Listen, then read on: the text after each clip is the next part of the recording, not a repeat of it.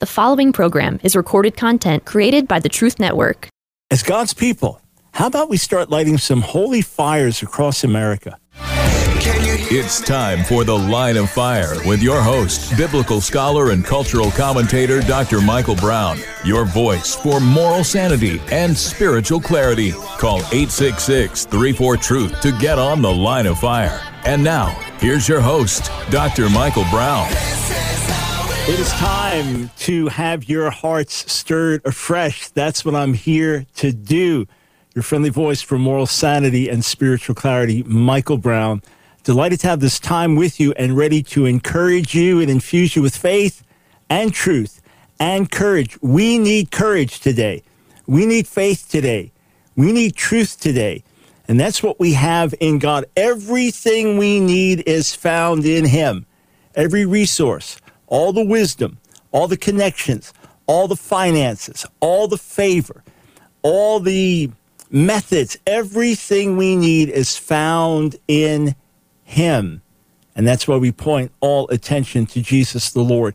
Here's the number to call if you want to weigh in on the conversation today, or if you'd like to ask me any question about anything that's on your mind. We're going to take some calls random little later in the show. 866 348 7884. 866 34 Truth is the number to call. Over the weekend, as I was spending a lot of time before the Lord, my heart was freshly stirred about a theme that has been burning in me for more than 20 years, namely the theme of Jesus Revolution, by which I mean Jesus radically changes us and then as we are changed, we have a life changing impact on the world around us. Jesus was not just a religious teacher, but he was a revolutionary, not in worldly terms, not fighting violence with violence, not fighting hatred with hatred, not trying to overthrow an earthly government. He was a much more radical revolutionary, fighting with the weapons of love and self sacrifice and the cross and the power of the Spirit and divine truth. But he taught us to pray, Your kingdom come. That is a revolutionary prayer. Why? Because it means that the earthly kingdoms will ultimately be supplanted by his kingdom. And it means that every day, as we preach the gospel to the lost, as we seek to make disciples, as we seek to live as disciples, every single day, we are living as revolutionaries, advancing another kingdom. That's why the gospel is, is such a threat to totalitarian regimes, because they want the total allegiance of their people and they want their kingdom to be dominant, and we are preaching another kingdom. Remember the accusation against Paul and his friends in, in Acts, the 17th chapter in, in Thessalonica. Troublemakers brought false accusations against them. But they said these are the ones that are subverting the world. They are turning the world upside down in the famous di- uh, addiction of the King James. Yeah, they're turning the world upside down and they're preaching another Lord, Jesus, rather than Caesar as Lord. Now remember, if you lived in ancient Rome, the emperor was worshiped as God, and you needed to profess your allegiance to Caesar as Lord. And Christians could not do that. They would honor Caesar, they would give to Caesar what belonged to Caesar, they would give to Rome what belonged to Rome. They would be exemplary citizens in terms of being law abiding with good families, paying their taxes, etc. But their ultimate allegiance was to Jesus. And this was now put in such a way that they were preaching a competing kingdom. There was truth to it, but there was falsehood to it. They were not troublemakers. They were not teaching people to hate Caesar or rebel against Caesar, but they were saying one Lord only, Jesus. So we also are called to have a revolutionary impact in the world, not by being troublemakers, not by being agitators in a fleshly carnal sense, not by physically setting cities on fire, but we should be setting cities on fire with the gospel, spiritually speaking. We should be igniting a firestorm of, of transformation through the gospel. And as we stand for truth, and as we stand against the darkness and let our light shine, there will be confrontation. We will be hated. We will not be the ones taking up the sword, but the sword will be taken up against us. we will be hated and rejected and reviled. That will naturally happen to us as followers of Jesus. As we are bridge builders and peacemakers, we will be accused of being troublemakers. But, but here's the thing we cannot just sit back in our lovely Christian corner and have our beautiful services and our lovely devotions at home and try to keep ourselves out of trouble and keep our kids away from bad influences. We can't just do that. We are called to go. We are called to speak. We are called to act. We are called to be difference makers. And that's why I say, let's go light some holy fires across the nation. You say, what do you mean? Let me say again. I do not mean physical confrontation. I do not mean violence. God forbid. I do not mean being agitators and following in the footsteps, say, of Antifa. The exact opposite. But the gospel is incendiary. See, these things are, are so superficial, so fleshly, so ineffective. Uh, you're going to scream in the streets. You're going to burn a building down. That, that is so childish. However, when you stand for truth, when you swim against the tide, when you go against the grain, when you risk your reputation, your career to do what's right, when you refuse to play games with darkness and shine brightly instead, oh, then, then we're making a difference.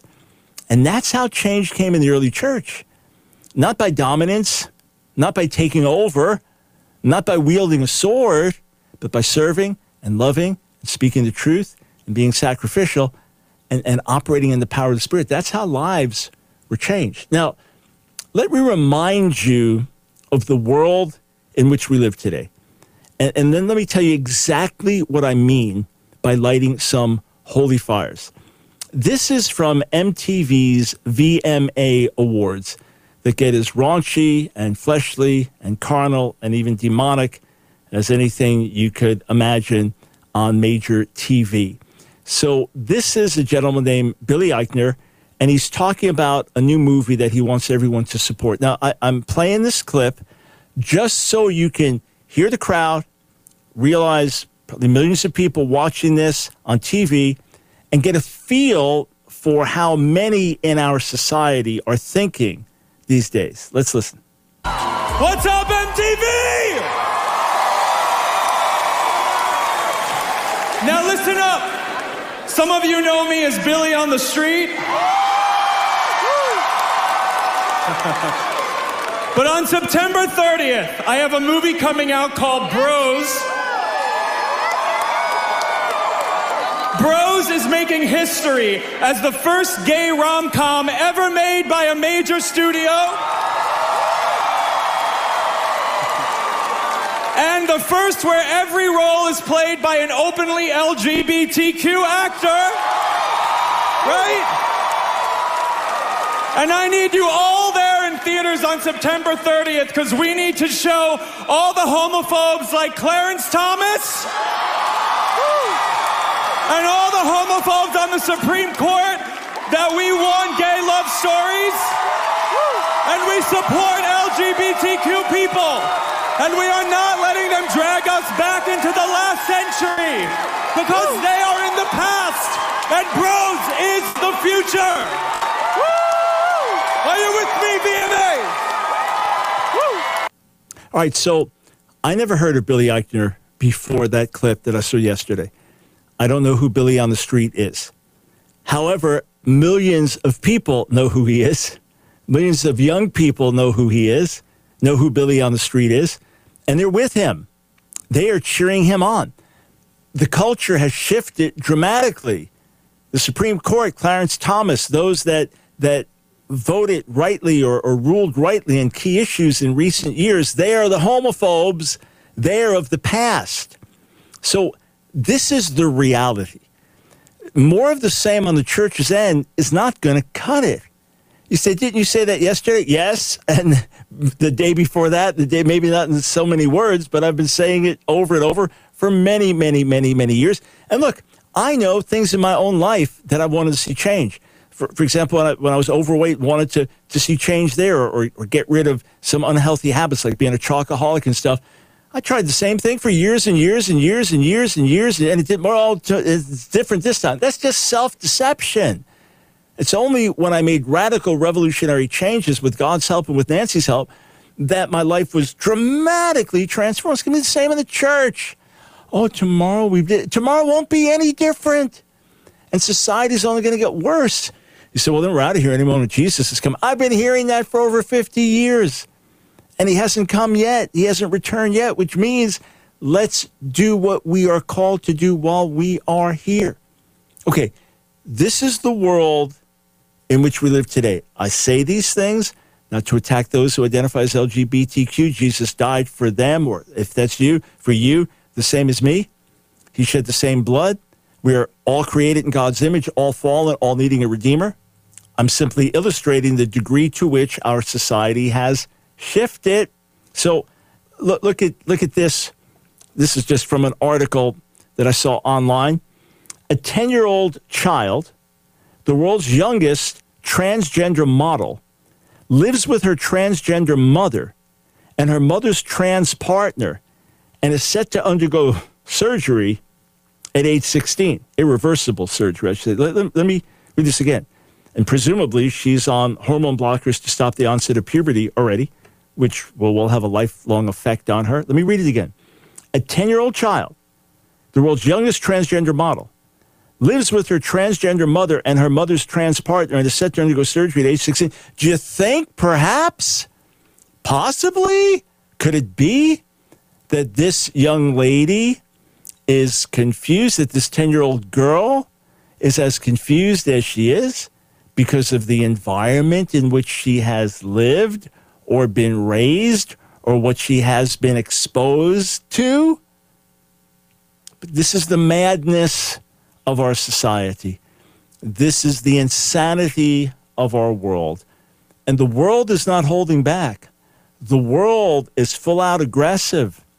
It's time for us, as God's people, to not hold back, but not to fight the way the world fights, to do what God's given us to do. Let, us talk about this when we come back.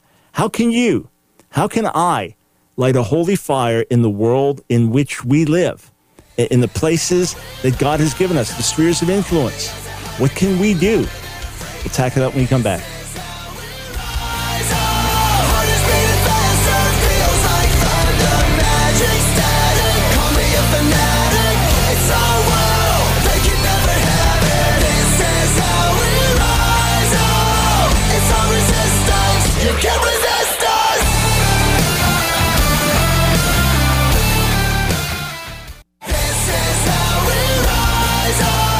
It's The Line of Fire with your host, Dr. Michael Brown. Get on The Line of Fire by calling 866 34 Truth. Here again is Dr. Michael Brown.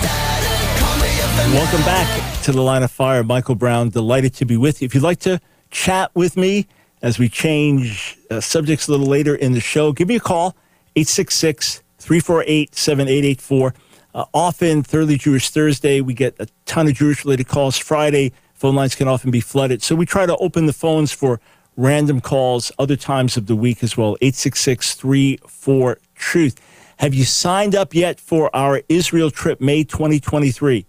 Not hype things. Seating really is limited. We have a cutoff point as to how many we're bringing along with us. So if you haven't signed up yet, go to the website, askdrbrown.org, askdrbrown.org. Check out the info there. Also, you can still get an advanced copy of The Political Seduction of the Church, a signed numbered copy from the first printing at our website. But I think we, we extend that offer to the end of this week, and I think that's it.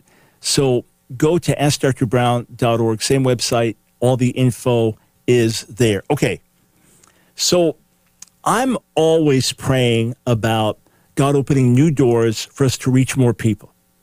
God enabling us to have a greater impact on more people.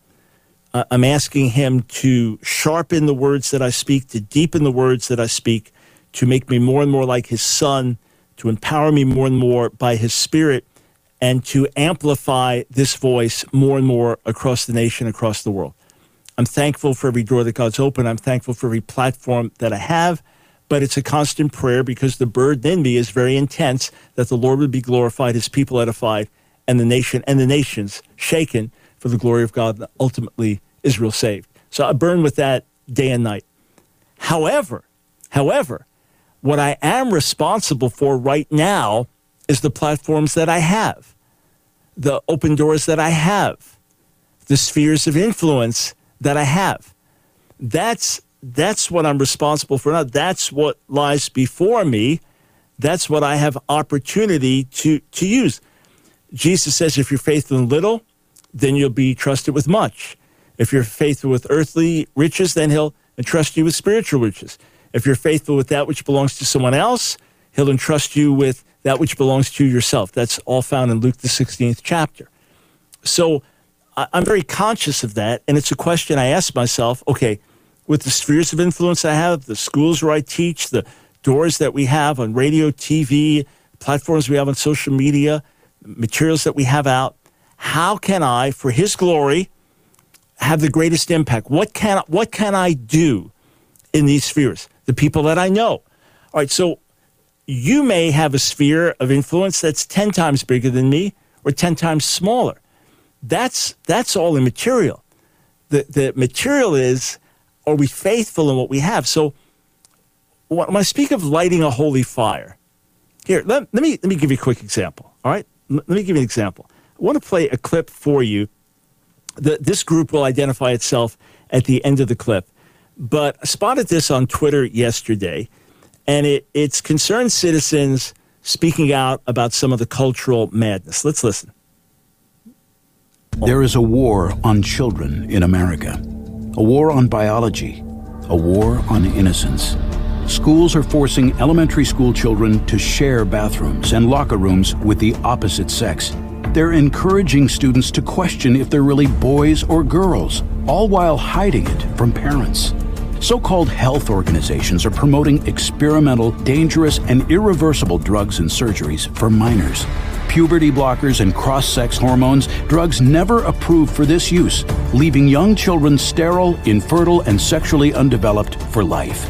They remove healthy breasts, wombs, and genitals, all in the name of radical gender ideology Millions of common sense Americans know this is wrong. They know it is dangerous. They know it is crazy. Stop the woke war on our children. Stop the far left assault on our youth. Stop the madness. Stop the insanity. Paid for by Citizens for Sanity. All right, so I don't know anything about this group beyond that one tweet, that one video that I saw that I listened to. But that's an example of someone or group saying, let's start a holy fire.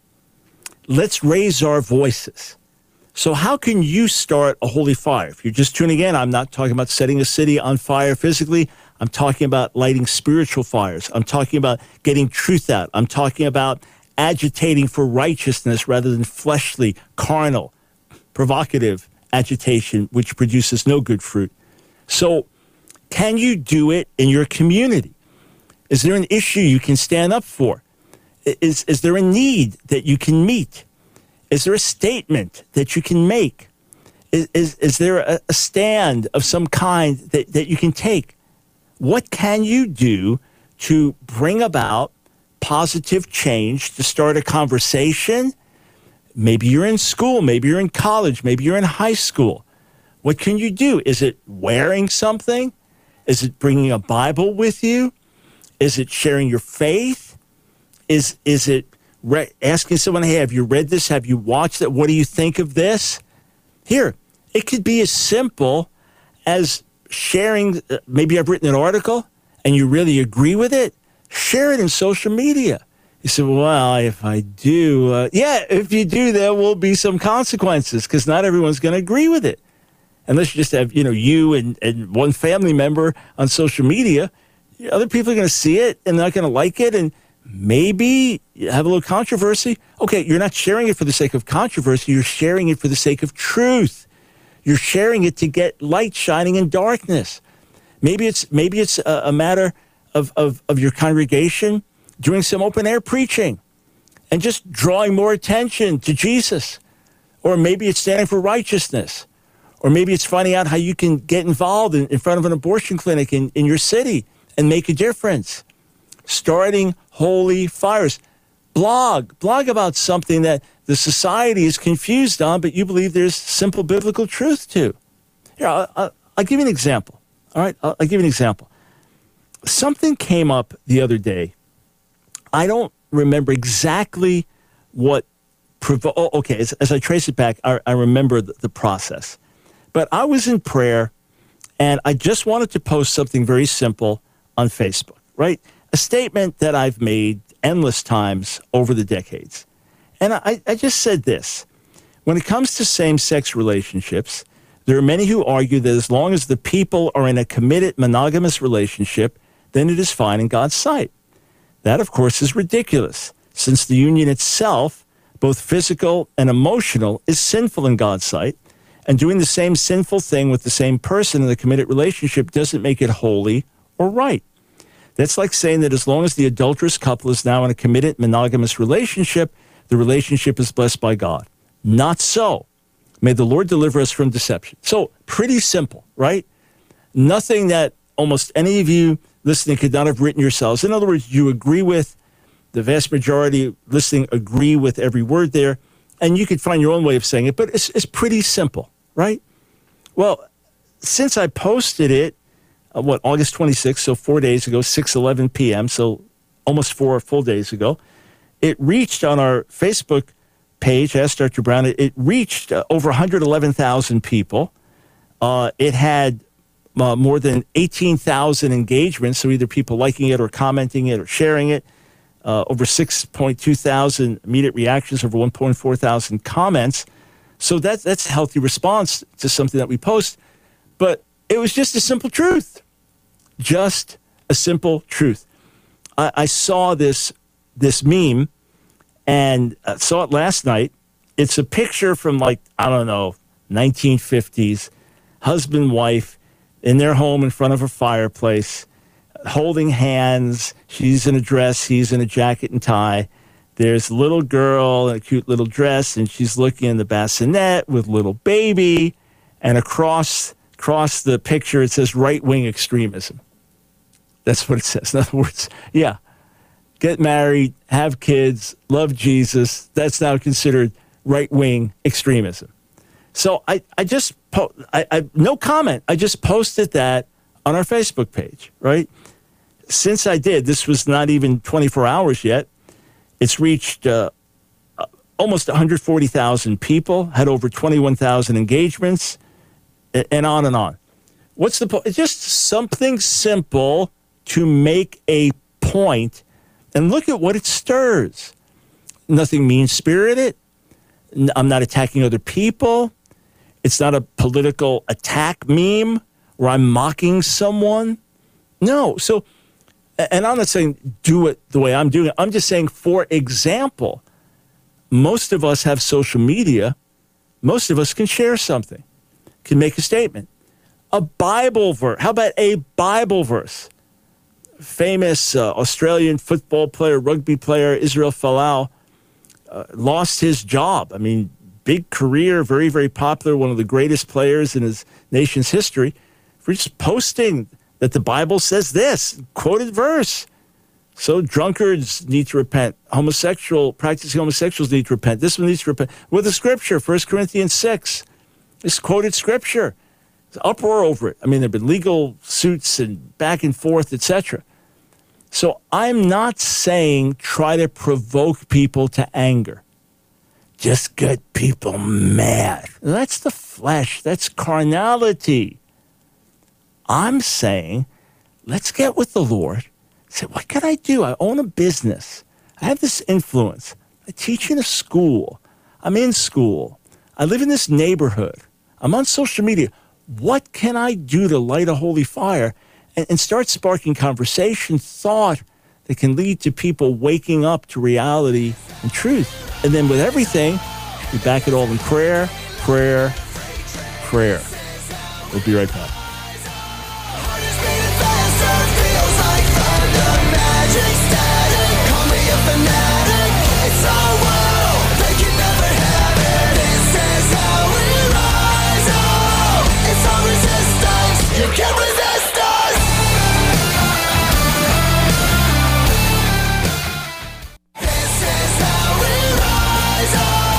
The Line of Fire with your host, Dr. Michael Brown. Get on The Line of Fire by calling 866 34 Truth. Here again is Dr. Michael Brown. Thanks, friends, for joining us on the line of fire. Be sure you're getting our email updates and announcements of new resources and when I'm coming to your area to minister. Do that at Ask Dr. Brown, askdrbrown.org. That's the place to go. Take you 30 seconds or less to sign up. 866 34 Truth. If you have a question about anything you want to ask me about, be it cultural, moral, spiritual, theological, biblical. Phone lines are open 866 Truth. Okay. One other thing I'd love to hear from you about what are some neat things that your own congregation is involved with that make a difference in your community?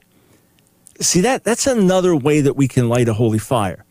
You see a need, you, you see a, a real problem somewhere and you say, okay, what can we do to help and serve? I, I've heard now of more than one instance of uh, a local church seeing a need in their community, say schools and public schools, right? And some in really, really bad shape. I mean, worse shape than we could imagine.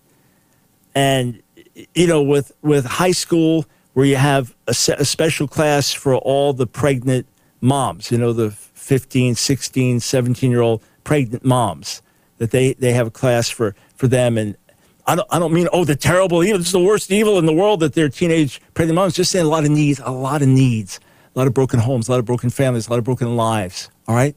So they've begun to pray, Lord, what can we do? How? And they've gone in and said, okay, and I'm sure this is happening all over the place, but I, I just hear these amazing testimonies firsthand from people.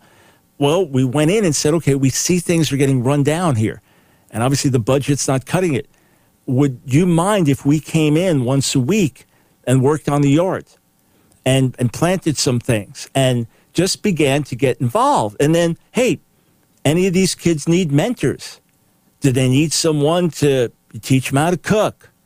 or to play basketball with the, oh, if you could do that. And they start to get involved. And next thing, the door is wide open to preach the gospel. Words, they know it's a church.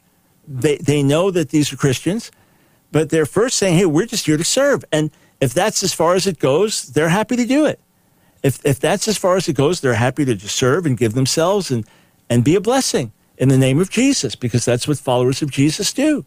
And if it's just a matter of feeding the poor, and that's all you get to do, and you don't get to tell them the rest of the message, well, at, at least they know that as a follower of Jesus that you cared about them and fed them. And then hopefully later on they'll hear the rest of the message. And we don't say, well, if we can't preach, then we won't we won't bring the food. No, not at all. We will serve. We just serve. We do it. I know some churches that go into areas and just clean up the area. They, they literally go and clean up an area. They say, okay, we're coming in on this particular day and and we are we are going to uh, it, it's you know several city blocks. We're just going to clean and, and help you and and paint restore. We're we're just from such and such a church, and we're just here to do it. I know one church basically three times that that they'll go in and they serve and and have barbecues, and it's only on the third time that they'll begin to share the gospel more to say, hey, we, this is who we are. We serve, we love, we help. These are other ways to start holy fires. So I'm hearing now, uh, and I know this firsthand. I didn't get this secondhand or read an article somewhere. I know this firsthand. Secular schools, public schools, reaching out to churches. I mean, I've, I've talked to the people involved in the middle of this, reaching out to churches and, and saying, we need help. Would you come in and preach the gospel to our kids and get involved in their lives? Do you have young people who can work with them? In, in fact, I'm teaching some of these young people. That's how I know the story. We, we had a class a few weeks back talking about the need for revival. We ended up praying for revival. This is in Texas. We ended up crying out to God for revival. But what struck me was the degree to which the students were praying for the schools and specific schools, I thought, wow, they really have a burden for the kids and their communities. So they afterwards that I found out that those schools, the principals, administrators reached out to the church and said, Do You have young people that can come in and help mentor, and, and, and you can openly preach the gospel because they realize it's crisis time and something has to happen. Why not us leading the way? Isn't this the Jesus revolution of which we speak? We serve, we love, we preach, we operate in the power of the Spirit. Captives are set free. I'm going to the phones shortly 866 34 Truth. The end of my book, The Political Seduction of the Church. So, spoiler alert. For those who don't want to know how it ends, you can kind of cover your ears for the next couple of minutes. So, uh, I come to the end of the book, and, and I quote from Charles Spurgeon. And, and Spurgeon, Spurgeon says this. He, he's, he's talking about William Wilberforce, who lived from 1759 to 1833 a convert of John Wesley's ministry who was instrumental in eradicating slavery and the slave trade from the British Empire. All right. And Spurgeon said this A healthy church kills error and tears in pieces evil. And, and, Spurgeon replied, Not so very long ago, our nation tolerated slavery in our colonies. Philanthropists endeavored to destroy slavery, but when was it utterly abolished? So that you had people of goodwill working hard to try to abolish slavery, but they did not succeed. When was it eradicated? Here's what he says it was when Wilberforce roused the Church of God, and when the Church of God addressed herself to the conflict, then she tore the evil thing in pieces. I've been amused with what Wilberforce said the day after they passed the Act of Emancipation. He merrily said to a friend when it was all done, Is there not something else we can abolish? Spurgeon said, That was said playfully, but it shows the spirit of the Church of God. She lives in conflict and victory. Her mission is to destroy everything that is bad in the land. Hear this again a healthy church kills error. This is one of the things that burns in me to see you thriving and healthy individually and corporately. Then we can make a radical difference in millions and millions of lives. Here's what Hudson Taylor said 1832, 1905. We are a supernatural people, born again by a supernatural birth. We wage a supernatural fight and are taught by a supernatural teacher, led by a supernatural captain to assured victory. Boom. I, I wrote a little bit more after that, so I didn't read you the end end of the book, but that's that's part of the mission of the church to to help us to fight with spiritual weapons and not carnal weapons. This way we can bring about change.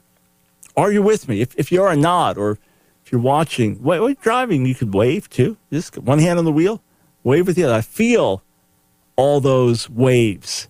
And if you're watching on YouTube, if you haven't clicked the thumbs up yet, click it. Go ahead and click it. If you're watching on Facebook, send some love our way. You can send out those little memes. Yeah, let's let's spread the love, spread the solidarity. We go to the phones. Uh, we'll start with William in Wilmington, Delaware. Welcome to the line of fire. Hey, Dr. Brown. God, God bless you. God bless. Can you hear me? Yeah, okay. I can. I, I, I, I read a few, few, a few of your books, and, and the last two I got them my my signed copy and everything. So I'm a I'm a regular listener. Great, great. um, I, I, my question is, the Bible says if you bless Israel, you will be blessed. Right? I believe it, the nation of Israel will be blessed. But we have been if you honor Israel we have been doing that, and yet we, it's, it's, it's gotten worse and worse. Is there a correlation between that? Is that something that we believe falsely, or how does that go? William, I do believe it's true. I, I do believe that God still honors that, that those who bless Israel will be blessed. Derek Prince said this. These are not my words, but Derek Prince, he believes that you can trace back when the British Empire, which it was once said that the sun never sets over the British Empire, that the British Empire started to decline and, and ceased to be the world power that it was when it ceased standing with Israel and, and stood on the wrong side of issues with Israel. And in his view, as, as a loyal Brit, that's when the decline came. So let's say that it is true, and I believe it is. I've looked at it scripturally that those who bless Israel will, will be blessed. Why then is America in such trouble? I, I look at it the other way, William. I believe this is one of the reasons that God still has mercy on us. This is one, or supporting world missions around the world, sending out missionaries around the world is another. Uh, fighting back on, on some key issues like abortion and things like that is another. But we should have been wiped out because of our sin. Or, at the least, we should, should have stopped being a superpower many, many years ago. All the violence, all the sexual sin, all, all the racial sin in our past and things like that. We should have been wiped out. And yet, here we are, still a superpower, still the world's most influential nation. So I believe God's having mercy on us. Here, let me take it further. If Donald Trump moving the embassy to Jerusalem was such a big thing, why is he not in the White House now? I believe if he had simply become a more decent human being, and if so many in the church didn't look to him in an idolatrous way, that he still would be in the White House. The, the fact is that nothing is a get out of jail free card. In other words, Israel is, is not like this, this magic lamp and we rub it and a mystical genie comes out and protects us no matter what we do. But I do believe that God honors the fact that we have stood with Israel in a way that is unique around the world and that we have also done much good around the world and been largely responsible for funding world missions around the world for, for many, many years. Of course, that balance continues to shift. But that's that's my understanding. That's what I felt for many years, William. That these are some so we, of the reasons. So we, we still have a chance. yeah, yeah, yeah, and, and yeah. Look, we, we have a chance for many reasons. One is that God's the the big the most giant overarching reason why we still have a chance is the extraordinary mercy and long suffering and compassion of God. That's that's the biggest biggest reason. But yes, there there are tens of millions of Americans who want to honor the Lord, want to do what's right, and many are praying, and God desires to show mercy. Hey, thank you, sir, for the question, and I pray you really enjoy the newest book. If you do, tell your friends on social media. Everybody that got your copy of Political Seduction already, if you're enjoying the read, go post something on social media. Hold the book up, encourage folks to get it. We'll be right back.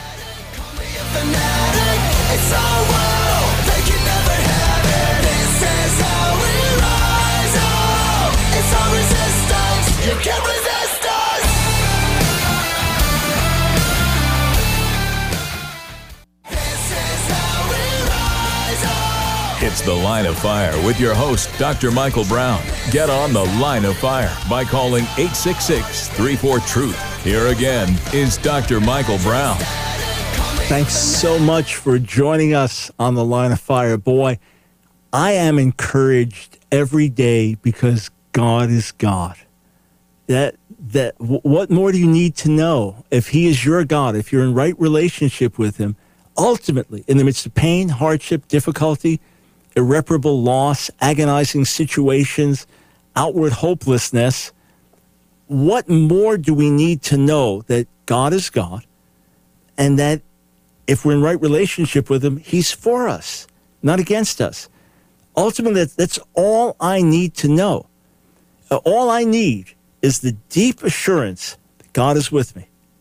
That, that's all I need. And nothing is too big, too powerful, too demonic, too discouraging. Nothing is impossible. Uh, and, and that's why, as I've often said, I always feel bad for people who oppose God. You know, there was a, a rally I've mentioned a few years ago in, in D.C. I don't know, maybe it drew about 15,000 people, maybe 20,000 max, an atheist rally. I think they were expecting a, a bigger crowd. But much of the day was spent from excerpts of speech that I read. Much of the day was spent bashing religion, bashing, bashing a traditional view of God, a Judeo Christian view of God, bashing the God of the Bible. And I, I felt so bad for the people there because you know that this is not going to age well. That one day they'll stand before that very God, the one they mocked, and give account to him. And In fact, there are plenty of atheists that are not going around mocking God. They simply, maybe it's you, you just don't believe he's real. You used to believe you don't. In a moment of crisis, you felt he abandoned you, then you concluded he wasn't really there. Or you tried to believe and weren't able. I'm, I'm not condemning you. I'm not saying you're a hateful, mean spirited person. I'm not saying that at all. I pray that God would make himself real to you and that your heart would be open to him. But, but the, the point is, the, the point is this that, that those that openly mock, and, and even if they had 10 million people or 5 billion there, I, would still, oh, I feel so bad for them because they're on the wrong side of things. Well, what if it's the government in power? I, I feel bad for the government. Yeah, yeah. In, in other words, we know how it ends. I know it's trite. I looked in the end of the book. We went. I know that's a trite saying, but it is reality. We're going to be with Him forever and ever and ever, enjoying His presence and goodness in ways beyond anything our human minds can conceive without the illumination of the Holy Spirit. Shouldn't we feel bad for those that will miss out, that will come under judgment instead? Shouldn't we? I mean, if, uh, I've been in many situations where short term it's completely against me. Short term, I got the short end of the stick. Short term, I was misunderstood or I was lied about or I did something and someone else got the credit for it or whatever it was. Short term, it came out bad, and I just sat there and thought, I know it's going to end. I, I know when the apology is going to come, or I know when the record's going to be set right. If you have that confidence, hey, look at it like this. And I'm going to go back to the phones in a moment, but I, I want to encourage you, all right? Because we we get attacked enough and way down enough, and life can be difficult enough. So let, let me let me encourage you, not not with falsehood and ear tickling stuff, but with truth. One thing you're not going to get is your ears tickled here on the line of fire. All right, so uh, let me give you this uh, analogy which comes to mind. You're sitting with a friend, you have watched the Super Bowl, and let's say you are avid fans of, uh, okay, who, who played last time? Los Angeles Rams, right? They beat the Cincinnati Bengals. So I'm just going to give a make believe scenario here. You and your friend are a- avid fans of the Los Angeles Rams. And the Cincinnati Bengals, that's the, the team you oppose the most. So here's the scenario, okay? And you watch the whole game live. And let's say at halftime, Cincinnati was up 49 to nothing. And, and seven minutes into the third quarter, they were leading 56 to 3. But in the greatest comeback in all of sports history, they ended up putting 54 points on the board and winning 57 to 56 in the last 23 minutes of the game. Okay. Now you know this, but your friend doesn't because he wasn't able to watch. So you DVR'd the whole thing for him so he can now watch it with, but he doesn't know the score. And he's flipping out. He's, what's his attitude as one score after another is racked up against your beloved Rams by the enemy Bengals? What, what's, your perspective versus his. You're sitting there calmly and he's pulling his hair out. He's angry. What's with our team? How did this happen? but you know how it's going to end. Your attitude is totally different. That's what fuels my fire every day. I'm not consciously thinking about these specific things, about the final results, the final. It's just a reality. Jesus is risen from the dead. God is all powerful, all good, and He's for us, not against us. Ultimately, no weapon formed against us will succeed. There'll be all kinds of casualties along the way, all kinds of suffering, hardship along the way. But ultimately, in the Lord, what Satan means for evil, God will turn for good. Be encouraged, friends. Be encouraged. All right, back to the phones. Thanks for holding Lucas in DeLeon Springs, Florida. Welcome to the line of fire. Hey, Dr. Rouse. Thanks for taking my call. Sure thing.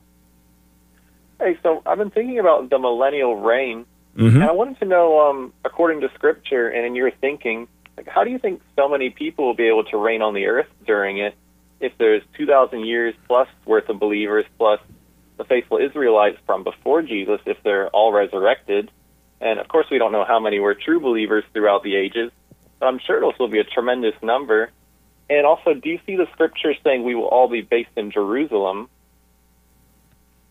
Yeah. So, uh, Lucas, these are questions that I've thought of as well.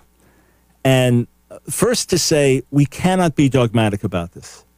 We cannot be dogmatic about the future because the Bible does not give us all these specifics. A lot of things it does tell us, and we can be dogmatic about those for the future, some of which I just mentioned in terms of the, the ultimate triumph of God's purposes. But specifics here, some of it is a matter of speculation. So let's let's theorize here. Let's just say that by the time Jesus returns, total number of believers in world history will be four million. Let's just throw out uh, four billion. Excuse me, throw out a, a number. And let's say that the survivors of the nations that attacked Jerusalem that will now repopulate the earth in the millennial kingdom, let's say that starts out with a, a billion, two billion, who knows? Let's just, all right. So there's going to be 4 billion people reigning and ruling over 2 billion people. Will we all be based in Jerusalem? First, nothing says we'll all be based in Jerusalem. And obviously, logistically, that, that wouldn't be possible. But first, nothing in Scripture says we'll be based in Jerusalem. We could say that because there's not going to be sickness and death the way we know it today, because people's lifespans will be dramatically longer because of health and flourishing, that the earth will very quickly populate in ways beyond anything we've seen. So that there could be tens of billions of people on the planet, and the planet will be sustaining people like it never has before. It'll be a paradise on earth. But to me, the key is that not everyone will have the same authority.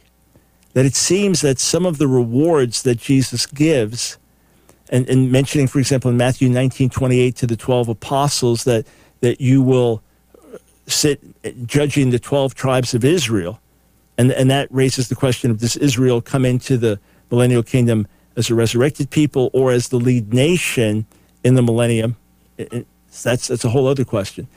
But he does say you'll sit on 12 thrones, judging the 12 tribes of Israel in the regeneration of all things, which is speaking of the millennial kingdom. And in the same way, certain of the parables rule over 10 cities, rule over five cities. So it could well be that only a limited number are specifically entrusted with that authority. Now, Paul does say in 1 Corinthians 6 to the believers, you, believers, you're going to judge angels. If, if you're going to judge angels, how can you not make judgments about disputes within your own midst? So that does apply to believers in general. But that's, that's my best take on it that number one, the earth will quickly repopulate to numbers we've never seen so that it won't be that disproportionate anymore. That's one. Uh, two, there's nothing saying that we're going to be based in Jerusalem, so we could be scattered all around the world. And three, perhaps more, some will have more governing, leading authority than others. And because of that, uh, it will balance out more. These are great questions. We just don't have definitive answers because the, the Bible doesn't paint that picture in as great a detail as we'd like. And it, God's not here to satisfy our curiosity. You say, yeah, but the curiosity comes from what's written in the Bible. True. So that's to give us enough hope and enough expectation without filling in all the blanks. And to fill in all the blanks, God would have to give us a whole lot more information about a lot of other things. And it would end up that 90% of the Bible is just about what's going to happen in the future. But that's as best as I understand it. Some don't even believe in a literal millennial kingdom reading the same Bible I do.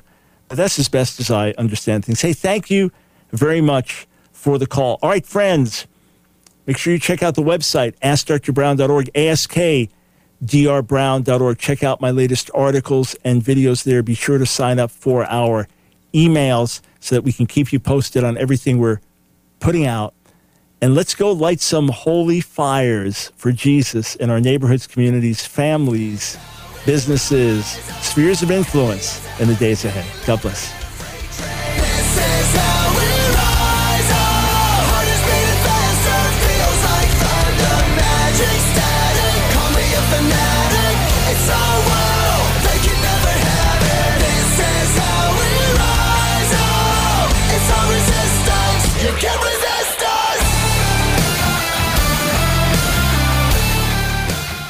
Another program powered by the Truth Network.